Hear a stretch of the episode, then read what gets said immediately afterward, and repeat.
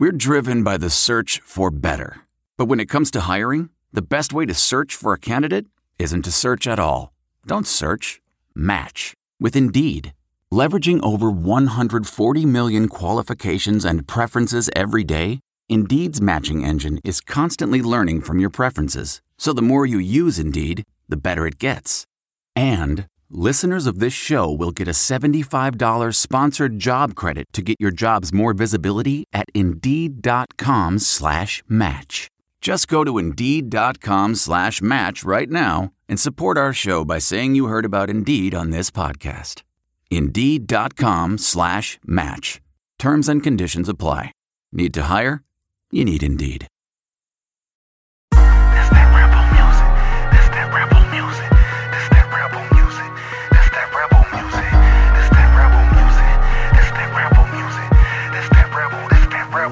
Welcome to Land Sharks After Dark, your favorite ad-free, sponsor-free, schedule-free podcast about the Ole Miss Rebels. We got uh, the first show of 2018 on deck for you here.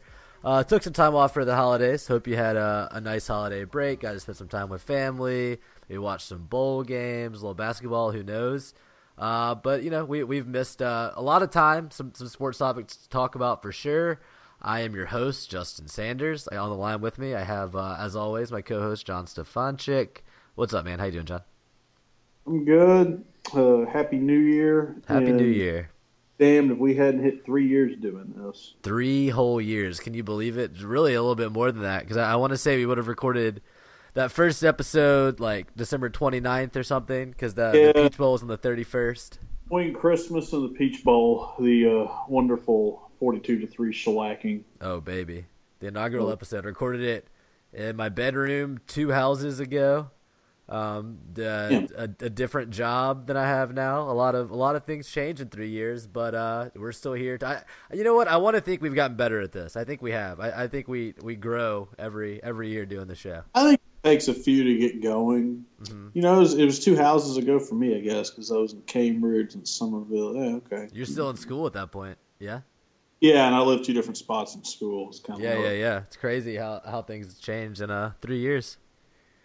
Yep. I would say you get a few. Uh, we'll we will throw a shout out to our uh, friends at Friday Rolling. I listened to the New Year's Eve one; it was the first full one, and I listened to portions of the other. They, they they're definitely picking up their flow. For sure. Yeah, they're and they're they're funny guys. They they have uh, opinions. I think that's important if you're doing a podcast. You gotta you gotta actually take stances. You can't just be like, well, even though I do this all the time and say, well, I see both sides. It's good to uh to say things definitively, and then you can kind of stake out your sides of the argument. And You gotta take hard stances like Tom Mars is a child of God because he is. yeah, I mean, when it comes to our show, you have to take like stances in Scottston. You know, God knows how many layers of irony and so much Yeah. that we probably have forgotten. Uh, but that's just that's the way we do our show, you know, and that's fine. And uh, it's been a great three years of, of guests as well. I mean, um, we haven't You necessarily. consider, you consider Friday Rolling part of our uh, podcast tree. you've asked me that before. No, I don't because they're they've done so much on their own. Like this is it's all their thing. I mean, I joke with I joke with Bedwell that you know I I, I deserve a producer credit for the amount of text I feel from him. Yeah. Well, because they stole McDermott. Well, McDermott didn't talk about tax code. I was like, let's have McDermott on to talk about the new tax law. They're like, well, McDermott came on to talk about. He, did, he gave the financial tips. We can definitely still get McDermott on to talk about the tax code. Yeah, he and I can, we can talk about EBITDA and EBIT and all this. Oh yeah, Listen. I'm already really excited for this. No, it'll be that that would actually be super interesting. We'll, we'll make that happen in January at some point.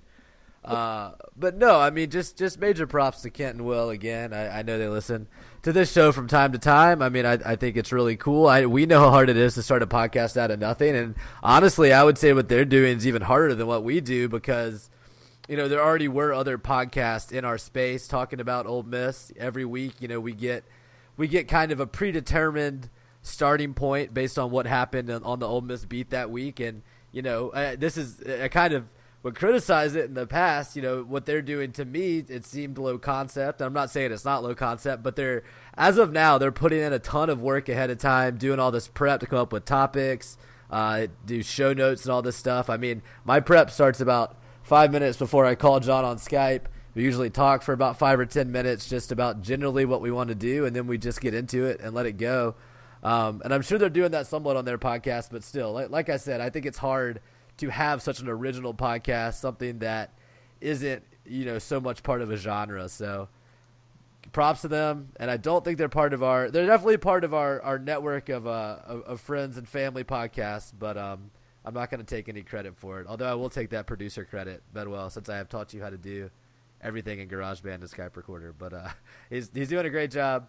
Uh, keep it up. Listen to him. This is another plug. So I, you know, I think we've actually caught up. They complained about talking about our show for the first three episodes of their show and not getting any any shout outs. I think this officially has has caught us up. So I don't want to hear any more of that. If anybody's listening to this show, they've heard about Friday Rolling. So you're welcome, guys. John, do you want to talk about? Do you want to talk about your holidays? You got anything you want to you want to relate to the people, or should we get into the uh, the college football playoff? Nothing huge about the holidays. I mean, it, it was good and relaxed, and got to pretty much just completely forget about work for eleven days. So Mhm. That was nice. That's nice. Yeah. Slowly transitioning back into it. Uh, it pretty damn cold walking to the parking garage this morning. Dude, yeah. I mean, I, I can't even imagine. What's your What's your temp reading up there? Because it's freaking Uh, like twenty degrees down here. Well, here's I'll I'll tie you know everybody you, you love it when I give the weather update. I'm just gonna Yeah, I'll tie it yeah I'll tie it to the college football playoffs. You know damn well that George is playing for a national title, like an hour from their campus, when you have half the you know, eastern half of the U.S. probably two thirds of the population is all just frozen under Yep. this uh, winter storm Grayson. Grayson obviously being where the Of course, yeah. And the. Miller, the, the the famous Miller that we all know and love, Austin. Yep. Our beloved Austin. It is seven with the wind chill of zero in Dover. Seven. So uh, I think I already asked you. So I land I landed Sunday. It was ten degrees with a wind chill at negative eleven Ugh. at two o'clock in the afternoon with the sun out. Ugh. I mean, everybody up here at work at work today was going, look, we, it'll get this cold for a day. It's been this cold for a week and a half. This is ridiculous. So everybody here is complaining about how it's cold it is. miserable. It's it's cold down here, but so do you drive up there? You have a car, yeah. Yeah. So what do you? I mean, what do you do to drive in that kind of weather? Like, do you just have chains on your tires at all times? Uh, well, the road, well, up here, the, I mean, one of the biggest differences, if you came up here, went through a blizzard, and then woke up the next day, you'd be amazed. I mean, they know how to clear roads, handle snow, all of that. Whereas down south, nobody has a clue. They don't have any of the equipment. It's because you don't need to cost it in. So, I mean, you can put snow tires on your car. I don't.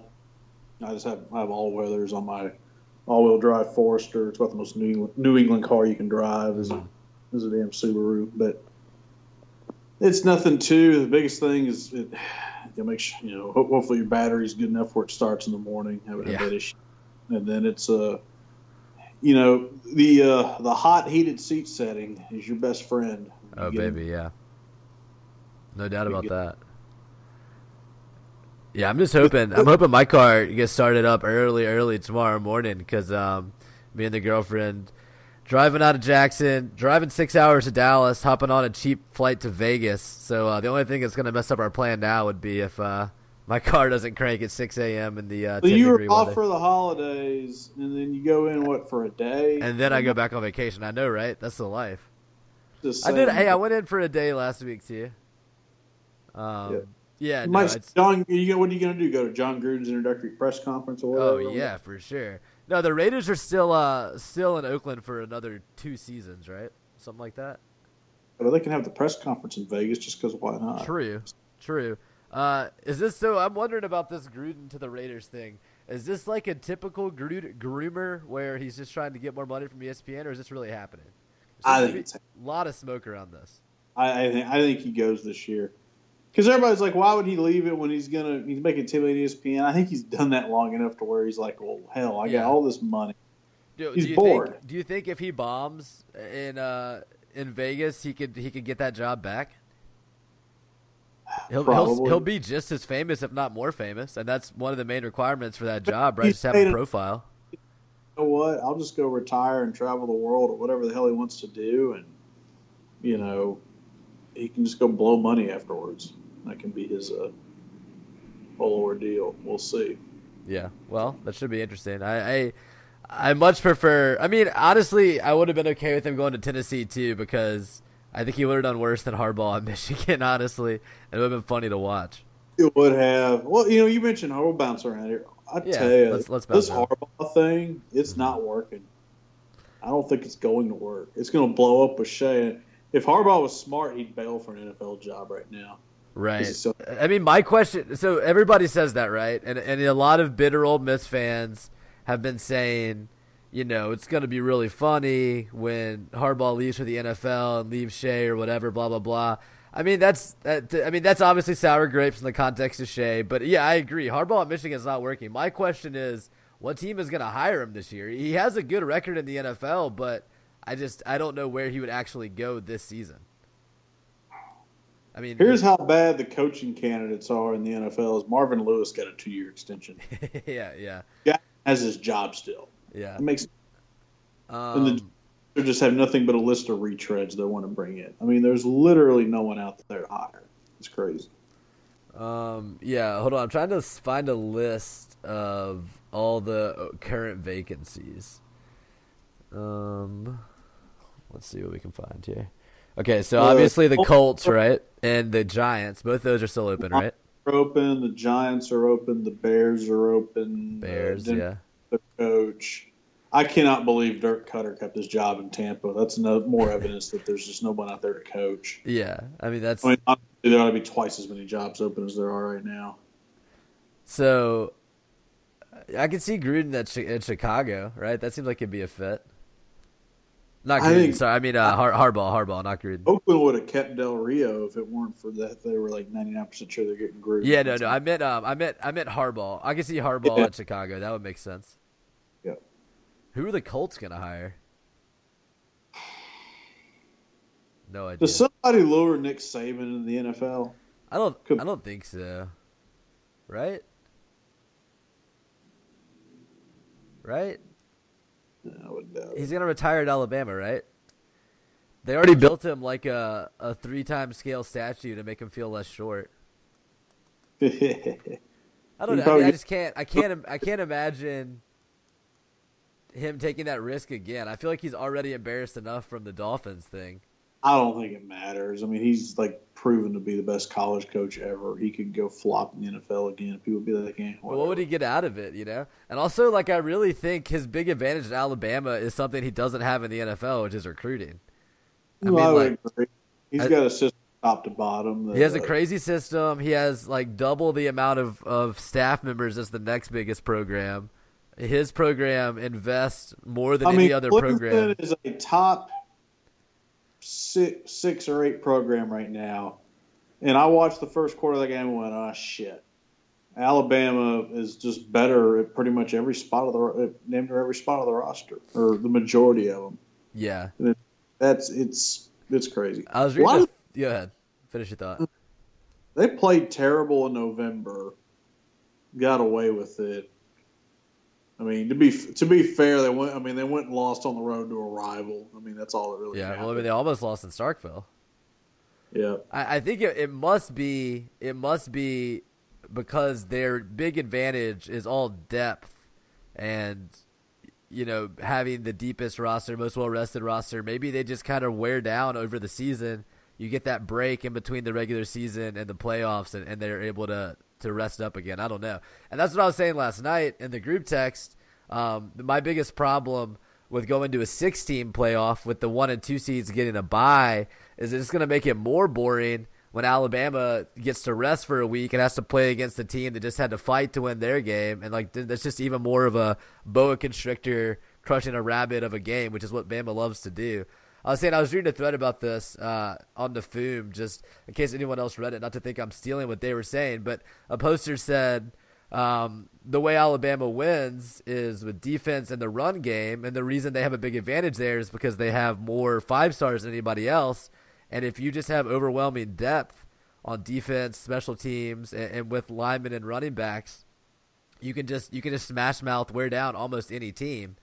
Um, and, and then they said, you know, the way to beat Alabama is the way the way Ole Miss did it, right? With really talented quarterbacks and wide receivers that can score on them, make them play from behind, and that's really the only time that they ever have to get away from that Yeah, that gotta- crushing game plan. If they play man, and if you got good enough receivers and you got a quarterback, you can throw on them. Right, and you need to you need to score some early so that they they don't get to play their game, which is just running it down your throat and not worrying as much about it. Under my 16 model, you would play the con- like this year. You I would have played the conference title games the second. I would have played the first round of games the 16th. So a week a week off between the conference championship games and then the quarters or the three six, the four five, and then another week off, and then you play the semis. So you would have given the the, the winner of the three six four five, they would have each um they would have each gotten a bye week before they played the next team. Okay. Okay. Well, I I mean, I guess that makes it better, but but still, I, I, I think it should be eight teams, three rounds, because the, the that doesn't make it any shorter to have six in a bye week. It's still the same number of weeks. But I'm the hell with the the hell with this whole committee shit. I don't You- know. you- Does is the committee really that bad? What what are what have they messed up on? Like, do you think it should have been a different top four this year? Should Wisconsin have gotten in over Bama? Probably not Wisconsin. I, I don't know. I mean, if you're picking the best four teams, they probably got it right. But I don't know. I mean, in the NFL, to the best Should 12 they should they have just matched up Bama Georgia in the first round so this couldn't happen? What we have now? Oh, it's part of it to me is the the NFL. The top twelve teams don't make the playoffs. Right. You Right. can go eight and eight, win your division, and go win a play. I mean, that's That's fair. So so you want automatic conference champ qualifiers?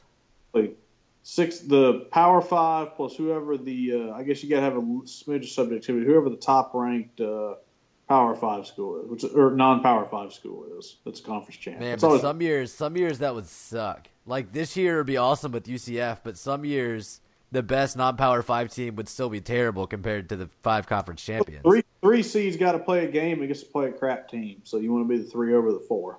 Yeah, that's fair. Interesting. I mean, yeah, I would definitely welcome it. I, I think that the playoff in its current iteration is too small and too short. It doesn't really make sense to have a playoff when it's only four teams. You know, the whole point of a playoff is that it's a easier it's easier to get into, and winning it is a big accomplishment because you got past all these other people. Yeah, because to me, if you make the conference, if it's all conference champs, then all the focus. Go, I mean, the regular season means a ton. Yeah, yeah, yeah. Well, and every every conference game means even more. Um, I mean, people know where they stand. People know what they have to do to get in. They don't have to worry about the selection committee.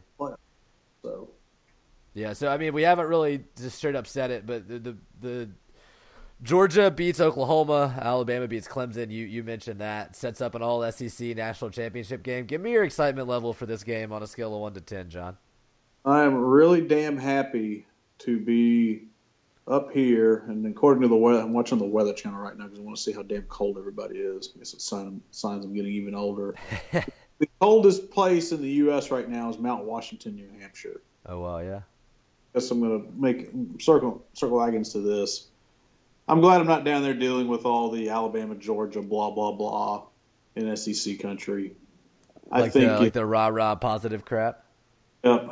I think Georgia's just going to be. I mean, they haven't won a title since Herschel Walker.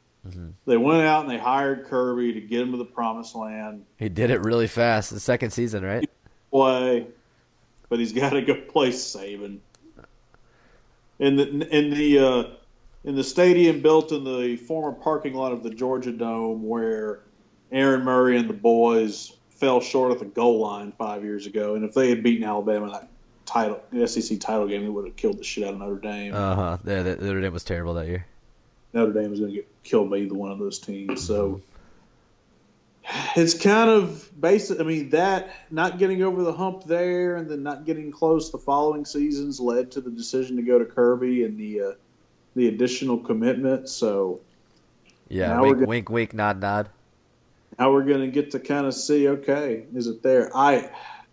It's a bit unfair to Kirby in a way because he's only had really, you know, two. He's only had two recruiting classes. He doesn't have the roster locked and loaded the way and you know Alabama should have it now. But it's a shot at it. It's one game. I don't think Hurts is great. I mean, Clemson was outmanned in a lot of spots, but really kept that a game for a chunk of it. And it wasn't, you know, a couple if a couple things go different, they I, I think I think Hurts is kind of like a Dan Mullen QB. Like he's really talented runner. Just don't make him pass.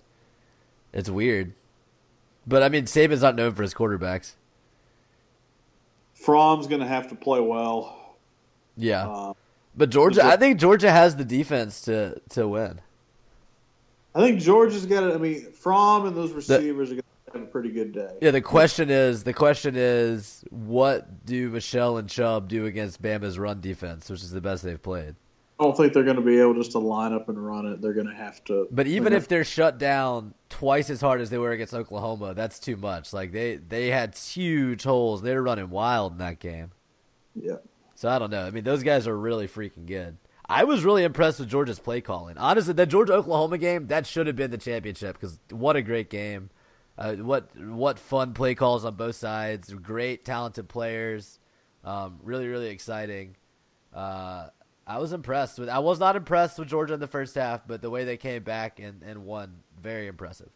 They withstood the storm. Uh, the squib kick at the end of the half Yeah, was that that was so Matt Luke. That was totally Matt Luke in the Egg Bowl calling that timeout to give State the field goal. 55 yarder. So then they can say, okay, get a huge. stop score. It's a one score game. They went and they did that. It's huge. Um, really shut them down, shut Oklahoma down the whole third quarter. Uh, OU makes a run. The play calling in overtime was weird. I, I heard that was listening to different podcasts earlier. Somebody suggested that Mayfield got hurt in the fourth quarter Mm. and led to the play calling we saw at the end. Which you know what that makes. I don't get why they ran the ball so much. At the Yeah, no, I mean that. If that's what happened, then it pretty much explains it. Wait, Florida State's closing Tallahassee campus tomorrow. For weather, Whoa. weird. What's the temperature might, there? we might be Thursday. We're supposed to get like eight inches and forty mile an hour winds. Jeez Louise. Yeah, it snowed here a few weeks ago, but right now it's dry at least. Yep. So, Oh man, yeah. I mean, that was a great game. Alabama Clemson, less Rooting for- interesting. What? who are you rooting for in the title game? You Uh, Georgia, definitely Georgia. I mean, do people like like? Do, who are you rooting for? You're not rooting for Bama, are you? I guess I'm rooting for Georgia. I I don't like Saban. I don't like Alabama fans. Sorry to my Oh. family. Personally, I'm just tired of Alabama winning so much. No, I, I don't like Saban because, like I said, I don't think he's the best coach. I think he's the best CEO, and that's a little annoying. I Yeah. think I think there are better in-game coaches that do more fun, creative stuff. Um, and I, I- I mean Kirby is Kirby is like little Saban, so I don't necessarily love him, but I just I, like you said, I'm ready for some some change. I'm just ready for it. And, and basically, if Alabama loses any game, I won't be upset. If State beat Alabama, even though it would have been hella obnoxious being here, I would have been happy that Alabama lost regardless. Because I, I I love the meltdown when they lose. Um, yeah, that game was a little less interesting. They had some some fun moments though. Who's that lineman? Da'Ron Payne is that his name? That was hilarious. He got like a big interception, and they ran a they ran a play for him where he caught a, a pass on a on a rub route. That was so funny. And uh, did, did you see did you see him do the toe tap in the end zone? There's like 320, and he's he's toe tapping. It was freaking I fantastic. saw the highlight. I'll be frank. I went to bed at the half. Yeah, I mean, I wasn't. I missed the second half of the Oklahoma Clemson game and the first half of the, or sorry, the Oklahoma Georgia game and the first half of Alabama Clemson. Uh, just saw the second half, but yeah, there's. I mean, that's the beauty of Twitter. You can, if something great happens, you're gonna be able to see it later. So it's all good. Um, yeah, overall, wait, did you ever give me an excitement level, John? What's your excitement level for this this match? Uh, six. Wow, a six. I would definitely put mine closer to like a four, but part of that is just being over college football for the year in general. You know, as it, it re- moved on to recruiting. If I was down me. there, it'd probably be lower. Yeah, mm-hmm. because it's just like get it over with. The line on this, is the line out yet? we're gonna see. I'm gonna guess Bama minus three. Try to get some Georgia action. I heard it was like four. Honestly, if Bama got all the way up to like minus seven, that wouldn't surprise me. No, it wouldn't. And I, I, I honestly think that any movement in that line is gonna not be reliable at all because it's just gonna be Bama and Georgia fans emotionally betting. What do you think the split of fans in that stadium is going to be? I I bet it's pretty close to 50-50. Because obviously, obviously Georgia has more fans in Atlanta, but Bama has fans everywhere, and they have money and they travel. Yeah, I mean that's gonna. I mean that ticket's over three grand apparently just to get in the building. Which Yeah, and I mean Alabama fans are more used to that than Georgia fans, so I, I expect about 50-50. Yeah, but but you got all those Georgia fans. they're going to be excited to go. I know, but still, I we'll Those see. corporate jobs in Atlanta, they're gonna. It, it's gonna be a high price ticket. No doubt about that. What do you think the split's going to be in the stadium? I mean, You seem to think more Georgia fans. I think it's, you know, I'm going to say it's 55 45 Georgia because, I mean, Alabama's been to this game so many times. Georgia Uh-huh. fans. Georgia fans have been waiting three decades to get here. I I really almost think it's that it's not. It's, I don't really think Atlanta is in Georgia though, for the purposes of this. Like, there's so many expats living in Atlanta, and it's so easy to fly into there. I you could be right about 55-45. I just don't think the location is going to be the reason. I think if it's 55-45, it's more because Georgia fans haven't been to this game in so long, and they want to be there. And it's awfully damn easy for them to get there. Yeah, yeah. I mean, no doubt about that. Um, what what is that game uh, like a weekday? Like they normally put this like a Monday or something. That's what they normally do at these games. 8 o'clock Monday. I wish they'd started an hour earlier. Eight o'clock Monday. Yeah, eight Eastern for you. Yeah, Yep. gotcha. All right, so yeah, that'll be. I mean, I'm sure I'll watch or at least be following along what's happening um, next Monday. I don't know. We, I wonder if we'll be recording then, or we could do it the next day or something. Probably do it the day after. Yeah, talk about what happened. Um, all right, cool. Uh, let's get off of that. Um, got some actual Ole Miss stuff want to talk about. Basketball team opens up SEC play. Um, finished non-conf a little bit better than they than they started it as well. We'll get to that in a bit. Let's hit some football topics here. Um, this I don't really know how to transition into this, John, but I just I'm gonna bring it up. Have you read about this Austin Thomas guy? This, you know, Matt Luke appears to conti- continues to demonstrate that he appears to actually kind of have a competent plan. Shocking, shockingly competent is is. It goes back to, and this is not the most logical group of events, but it appears that the chancellor's an idiot or the or goofball, however you want to look at it. Uh-huh, sure. The uh, AD's a wimp, has no PR skills. They they both uh, salute the good old boys. Matt Luke's a good old boy hire, but he actually appears just to be. I mean, everything he's done since he got the full time job has been, a hundred has been completely competent. Been impressive, yeah.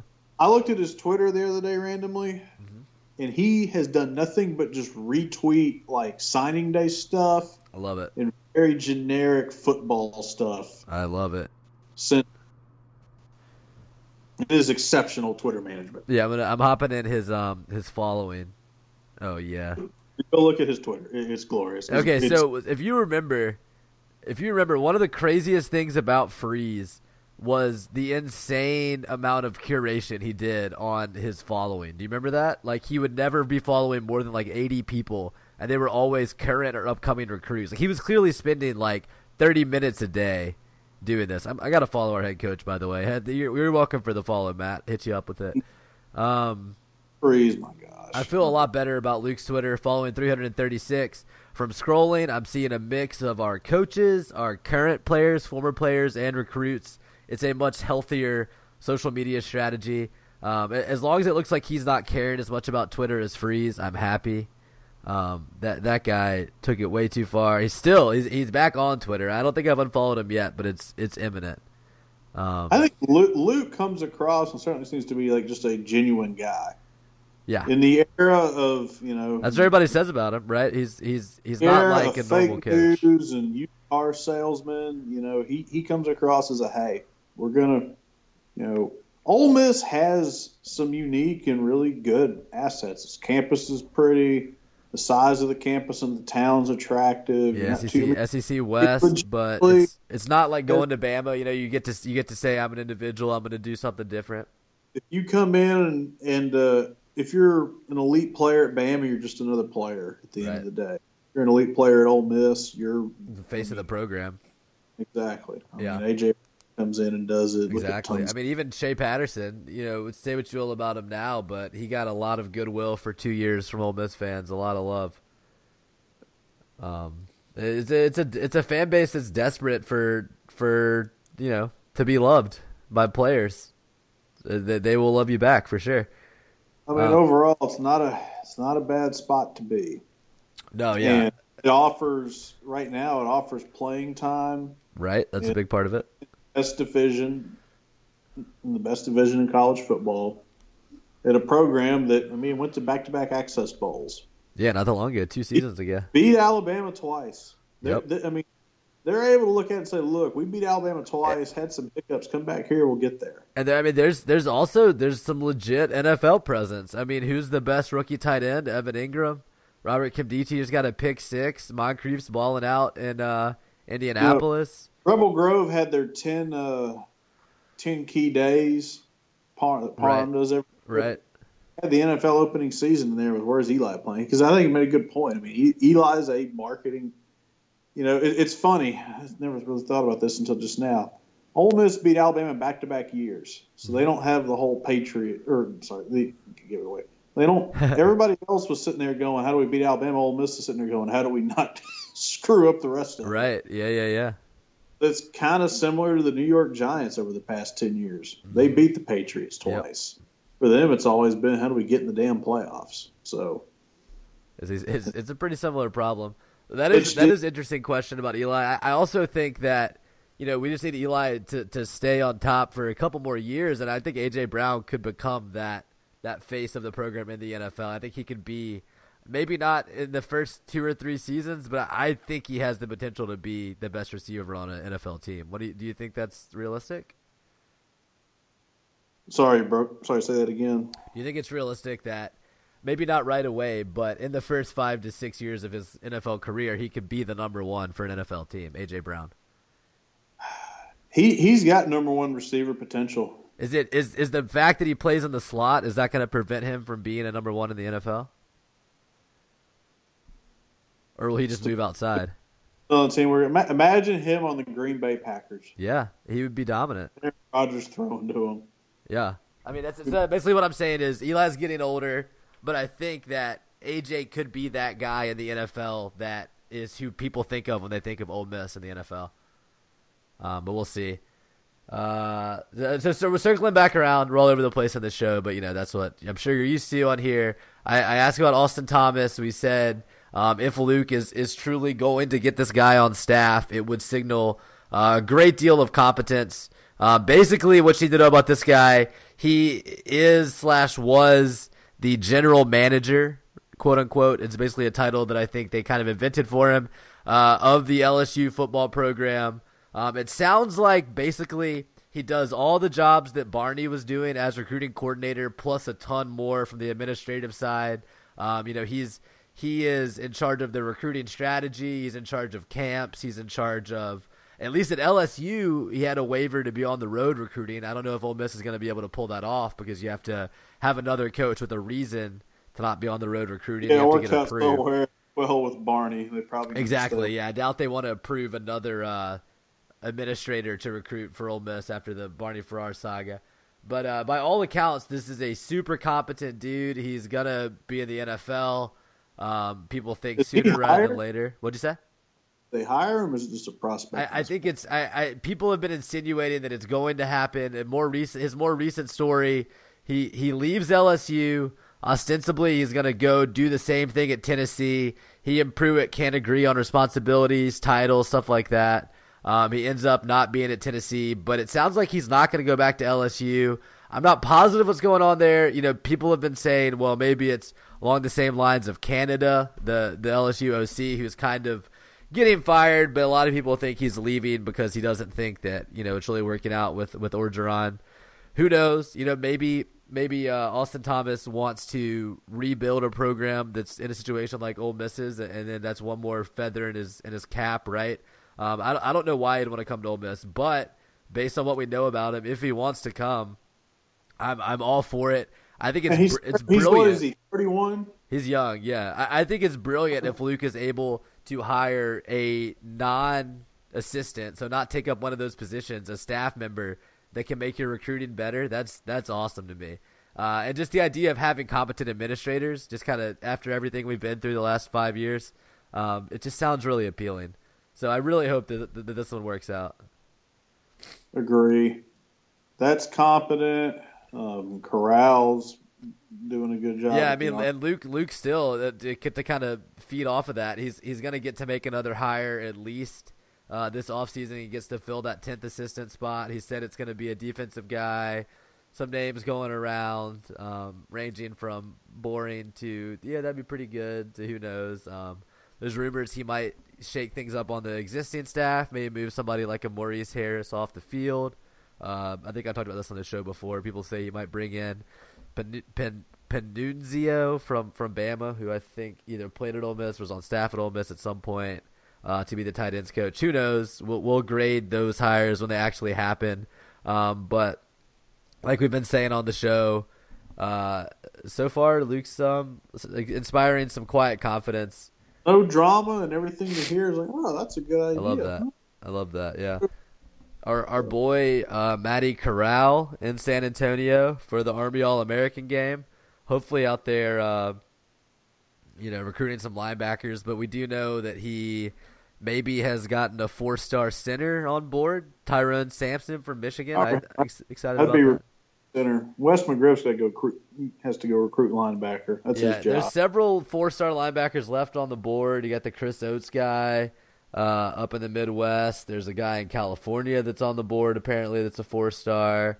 Um, we'll see. Along those same lines, talked about this before we started the show. Ole Miss is recruiting the Alabama athlete Harold Joiner, who was maybe going to go to LSU at one point. That fell apart. Um, it sounds to me like he's going to end up at Auburn uh, once on Johnson likely enters the draft.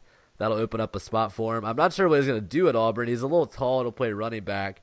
Listed as an athlete. Some people have said tight end. I don't know, but um, I, you know, he'd be happy to have him if he wants to if he wants to come. But as I was saying before the show, a kid that only wants to come to Ole Miss if his first five choices fall through, that also is going to need to switch positions from what he's playing right now to, to find a place on the field.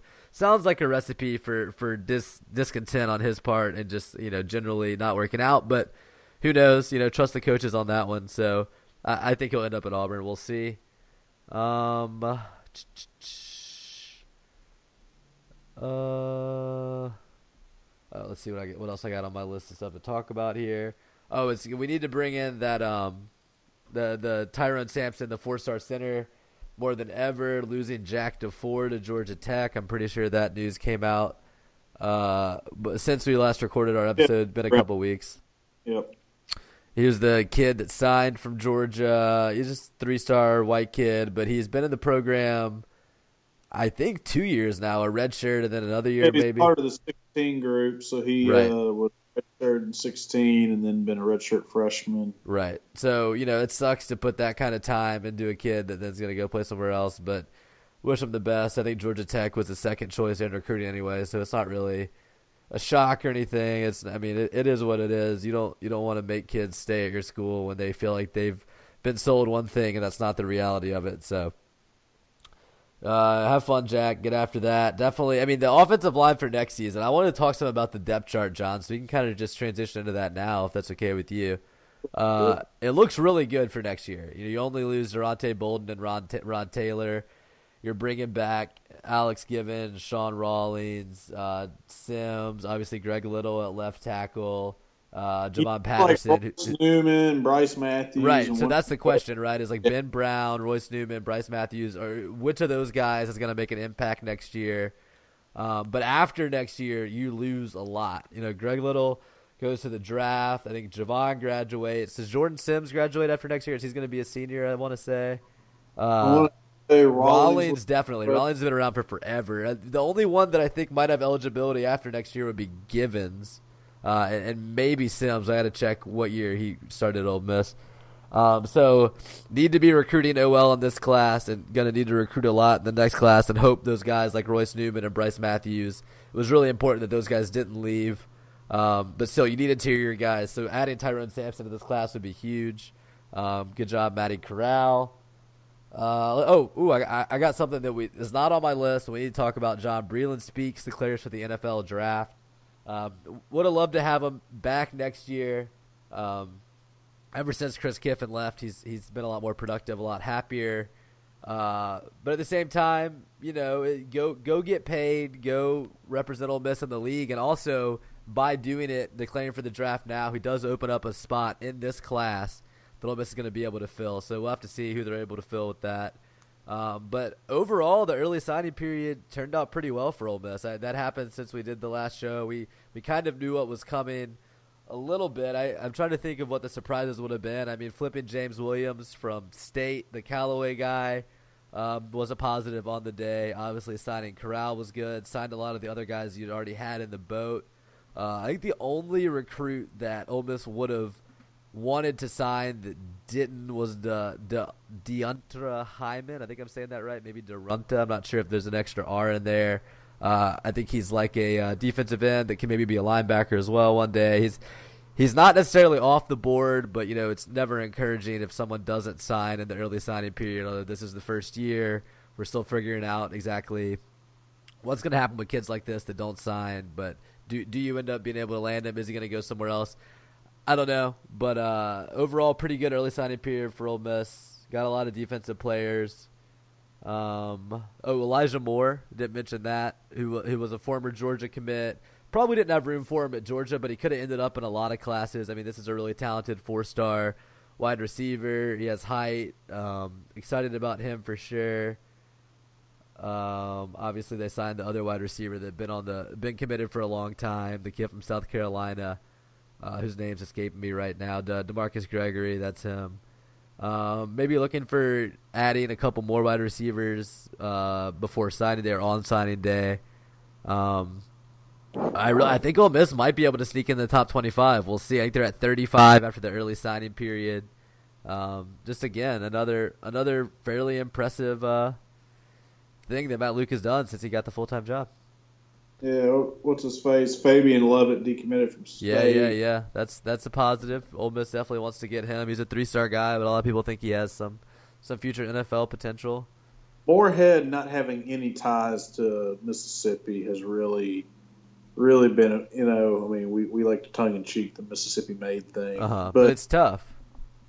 Mississippi's, a, it's a quirky place. And I don't mean that in a bad way or anything. It's just, it's unique and there's a very Uh-huh. much from there and one of them, and that makes a difference. And Moorhead being a Northeasterner is going to, just he appears just to be a more of an X and and O's technical guy, where Luke can go in there and engage, have a conversation, talks like one of them, etc. Sure. And that, uh, Well, these and these these guys have known Luke for a long time because even before he was the head coach, he did a lot of Ole Miss's recruiting in Mississippi, um, and, And just generally was 2019 go class, he's going to be able to say, "I coached Tunsil, Yep. I on Cooper, and then Greg Little's a you know first or second round prospect like Yep. And, yeah.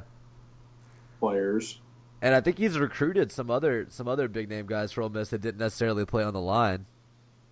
Yeah, Uh, but I have to look. I think two four seven two four seven does that right. Two four seven has who people recruited. Let me try to figure that out. You go ahead. into it, but- Um, yeah, no, I, I, and, and obviously none of those guys had ever heard of Joe Moorhead before he was hired. That doesn't mean they're not gonna come to like him and want to play for him or whatever. But it's just he has a lot of catching up to do, I guess. Yeah. Um,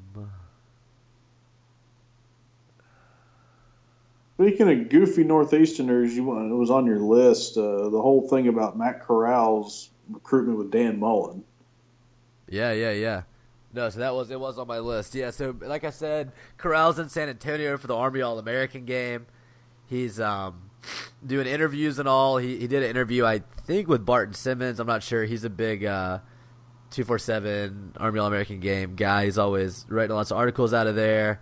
Um basically, you know, I don't I don't know how much we're gonna believe, you know, that it went down exactly like he says it went down in the article, but he made it sound like he he, he kind of he gave Florida a chance. Florida said, "You're our guy. We're not going to recruit anybody else." And basically, he just didn't really trust him. He didn't really feel like Dan Mullen was being genuine Uh, he mentioned Billy Gonzalez, who was the wide receivers coach at State, that's at Florida now, and said that he didn't feel like they were being honest with him. I mean, obviously, it was publicized that Mullen was visiting with other quarterbacks and all that stuff. Uh, and he just he I mean, he said that Luke was there visiting him. Uh, Florida and Mullen were calling him during that. Um, he didn't really respond because he was with Luke, and then he tried to call him back later, and they didn't pick up or something. Like he couldn't get in touch with anybody at Florida, uh, so he just texted him and said, "Hey, I'm going to decommit." Uh, committed to Ole Miss, and now he's now he's signed and all. So, I mean, you know, he's gotten he's kind of gotten raked over the coals, um, especially by people that just already have an axe to grind against Ole Miss and and are going to basically go after anybody that commits to Ole Miss. But they, they they have all kinds of stories about what happened to him at USC and Florida dropped him and blah blah blah. And I mean, it's like I said on the last show. I, I, I don't think it's it's honest that Florida dropped him. You can say Florida wasn't willing to recruit only him as QB in this class. I think that's more accurate. Uh, but I, am sure Dan Mullen would have been happy to sign him. Like I said, it would have it would have made his fans happy um, to sign a kid that they had been invested in for so long. But he doesn't fit Dan Mullen's system. I mean, nobody really is is fair to the kid in that regard. I mean, he gets all the flack for decommitting, but I mean, his the, the coach he committed to is gone. The system's totally different. I don't understand how you could really blame him for that. Uh, wow, dang. Do you want to hear? So Luke is listed as recruiting a ton of people. Do you want to hear some of this? Yep. Okay, so we got Greg Little, Laremy Tunsil, Rod Taylor, Javon Patterson, uh, and Ealy, who may or may not, but definitely will not play at Ole Miss. But we also got Austin Golson, starting left tackle for Auburn, right? DK Metcalf, Bryce Matthews, Ryan Buchanan, Lowell, uh, Royce Newman, Tony Gray, Chandler Tuitt, Jordan Sims, uh, it kind of drops off from there. Jeremy Liggins, DK Buford, just some other smaller name. OL and Mississippi guy. Sean Rawlings down here. Um, but I mean, that's a lot. That's a lot of really big talent and Mississippi talent for him to sell the 2019 class. As you know, talk to these guys, and and you know we're gonna have these guys tweeting at him and all that stuff too, and the Mississippi made and all of that. And I mean, what's I mean, I guess Moorhead can can contact Mississippi State players of the past and ask them to do that for him, but he doesn't have that relationship with them. You know, he didn't recruit Fletcher Cox or whatever. He didn't recruit Dak. You know, I'm sure I'm sure those guys are gonna publicly say, you know, we love Coach Moorhead and all that. You should play for him. It's just not quite the same as when they can say, oh yeah, you know, me and Matt Luke, we were always tight, and I remember him coming to my house when I was in 11th grade, and blah blah blah. Um, it's definitely a disadvantage for Moorhead um, it, it's a, it's honestly a strange move with how how good the 2019 class is. Mississippi Mississippi State and Ole Miss really took kind of opposite approaches to their coaching hire in regards to that class coming up. It seems to me like Ole Miss uh, is all about emphasizing that class and the Mississippi ties and all of that, whereas you know I'm, I'm a little surprised State didn't try to hire somebody with more ties to the South just because of that class. Um, but I don't know. I guess they, they thought they were too good for the uh, the Southern Miss guy. Obviously, they're too good for Hudspeth. He's their tight ends coach now. Yeah. Well, I thought Hudspeth was just going to be able to recruit all these guys by himself. Sure. So. Yeah, yeah, yeah. I mean, who wouldn't want to play for him? Uh, can Huds? I mean, Hudspeth has to be a little careful, right? He got in some some pretty decent trouble at at ULL for recruiting. Yeah. I mean, David Saunders was straight paying people cash while he was on his staff. That's worse than even what we, we accused Barney of doing. Um, let us see what else is on the list here. Um, oh, let's. Uh, we, I mean, I, I think that's enough football stuff. Now we can transition get a little more in depth about basketball. Um, I mentioned Ole Miss started out the SEC season with the win over South Carolina. Um, it's always fun to play South Carolina with the whole Kennedy Frank Martin relationship. Uh, and I love watching Frank Martin coach a game because he's so emotional and so angry, and he looks so mad about everything his players do. Final four this past year. Yeah, yeah. So Ole Miss opens SC play with a win over a, a Final Four team from the year before. Yeah, pretty good. It'd be funny if Andy started the year four and one in conference play, just to troll everybody and know shit. Can he? Yeah. I think if he did that, people would be back on board for sure. Uh, I mean, that, that's my uh, that's my lifeline to AK. Go four and one to open SEC play, and I go, hmm, all right. Absolutely. Well, and I mean, like, I don't necessarily think that's what's going to happen, but if it did, I feel like you have to, like, the overtime, the three overtime losses at home are really rough. It sucks for your resume. It's not a good look. You go look at their deal. that They haven't lost any bad games. They just hadn't been able to close out against good teams. Exactly. It's it's not a good look, and it's not what you need to be doing. But at the same time, you were that close. You know, you were one free throw in the in the regular uh, in the regulation away from Flip from not going overtime. this this season is the league. The league's good enough to where you can you can Yeah. actually play. If they go twelve and six, I think they're in. The league is Yeah, good. I was thinking thirteen and five, but yeah, a, a strong twelve and 12 and six. with the right 12 and and no bombs in the 6 although i don't even know who the bomb really is i think Ole miss is the lowest rpi right now the worst RPI. Yeah, they're lowest RPI going in. I think so only only way to go is up for Ole miss yeah i mean they, they need to start start winning a lot more games than they did in the non-conf but it's it's not out of the realm uh, with how good the league is right now i got this vanderbilt alabama game on right now both teams look really good vandy's up by 10 and a lot of people think alabama has some of the best players in the league so I, I was definitely encouraged by the way they beat South Carolina. Um, it, it wasn't just all guard play and flashy shots. They played defense. Um, they, they, they got some really decent play out of Hyman, Bruce Stevens, some guys that are going to have to produce uh, for Ole Miss to be good. And, and also they, they won the game with Terence Davis having a, a really bad night. He had two early fouls. Um, he fouled out with a, a decent amount of time left, only had a handful of points. Um, one of his only good plays of the game, he had a wide open dunk and he, he missed the dunk and hung on the rim and got a technical. So that kind of told you the kind of night Terence was having. But but still, I think I think through the first half of the season or third or whatever it is, uh, excuse me, my my MVP, the guy that I think is the key for Ole Miss and, and the biggest addition to the team in the offseason is Markel Crawford. Um, he's just he's such a veteran presence out there. Um, he's vocal. He's you always see him communicating with the younger guys after the whistle or while the play is going on. Um, he seems to be in the right place at the right time a lot. He plays good defense. He can knock down some threes. He can take it in and score as well. Um, you know, he's not he's not like all conference or anything, but on a young guard driven team to have a, a bigger guard that has that mentality that can communicate, that can coach up the younger guys, uh, and also just have that confidence, having played at Memphis and playing stressful, you know, into the game minutes before. I just I think we're really lucky to have him. So uh, props to AK for going and getting him as a grad transfer in the offseason. I'm excited to see what he does the rest of the year and the way he's able to get these these young guards like Schuler and Breein Tyree um, playing on a consistent level. I, I I really like the the team, not necessarily the the makeup of it, but just the players themselves. Are there's some exciting talents for sure. I mean, I think um, you know, as always, DeAndre Burnett is, is still underrated. He gets overlooked a lot, but he knocks down some huge shots. Uh, he's a great team player. I think he's. I mean, he's he's got that Steph Moody uh, ninety plus percentage from free throws. So you know you feel good about him being your guy down the stretch in games. Um, and he just has to have that confidence, and I think he does, just to you know hold on to the ball. He, he made a really good play. I don't know if you're watching the game. He made a really good play um, late he got trapped, but it was like maybe 40 seconds left. Ole Miss was up by two or four. You know, really didn't need a turnover. Uh, he got trapped, and instead of trying to pass the ball off, he he split the defenders, went down to the ground, got an easy easy foul call, went and made both his shots.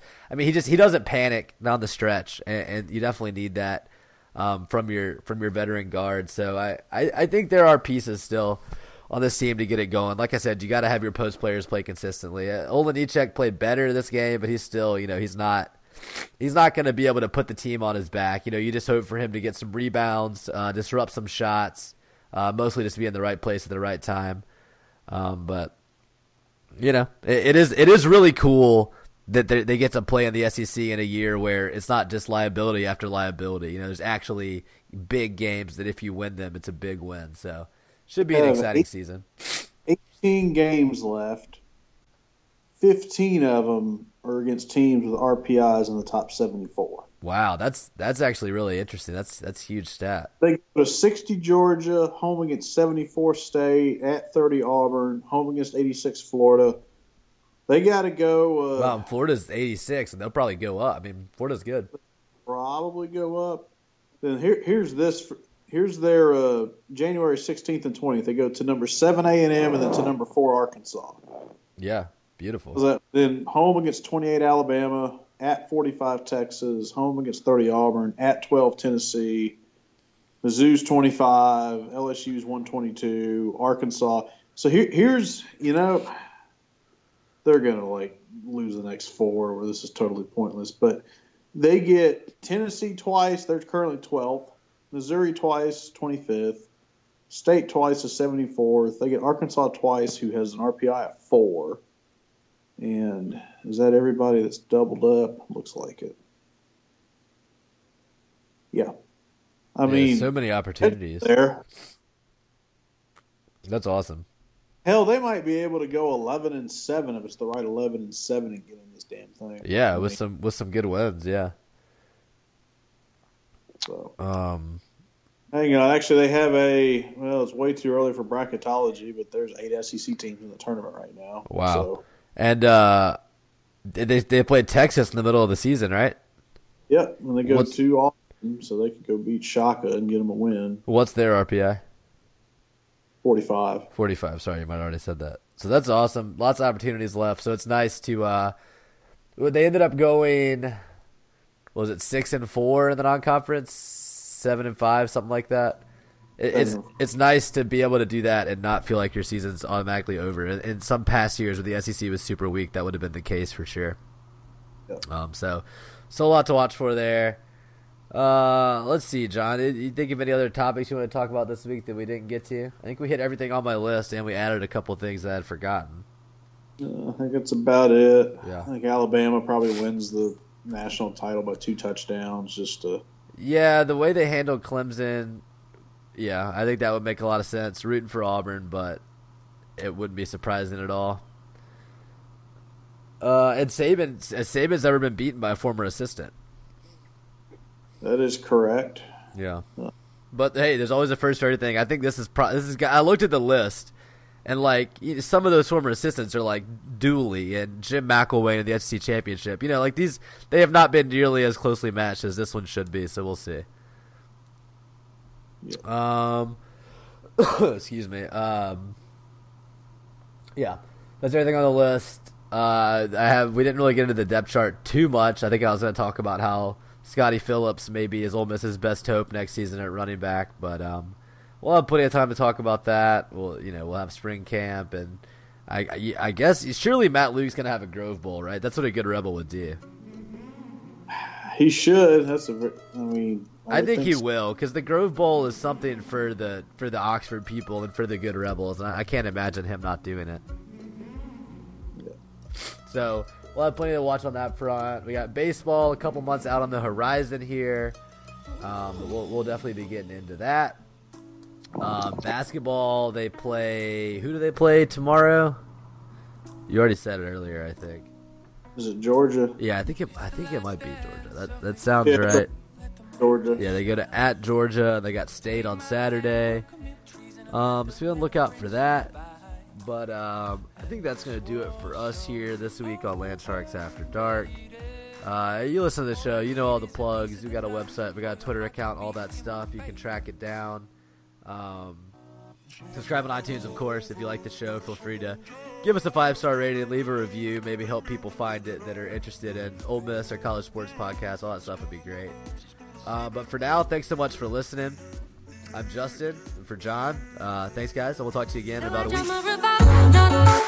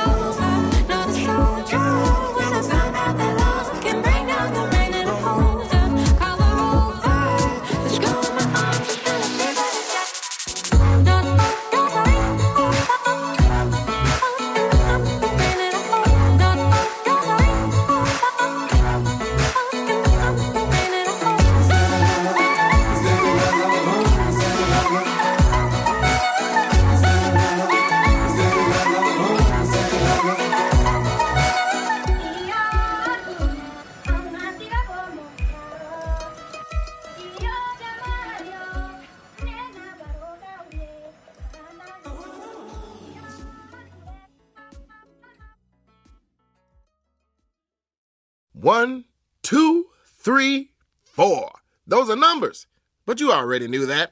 If you want to know what number you're going to pay each month for your car, use Kelley Blue Book My Wallet on Auto Trader. They're really good at numbers. Auto Trader.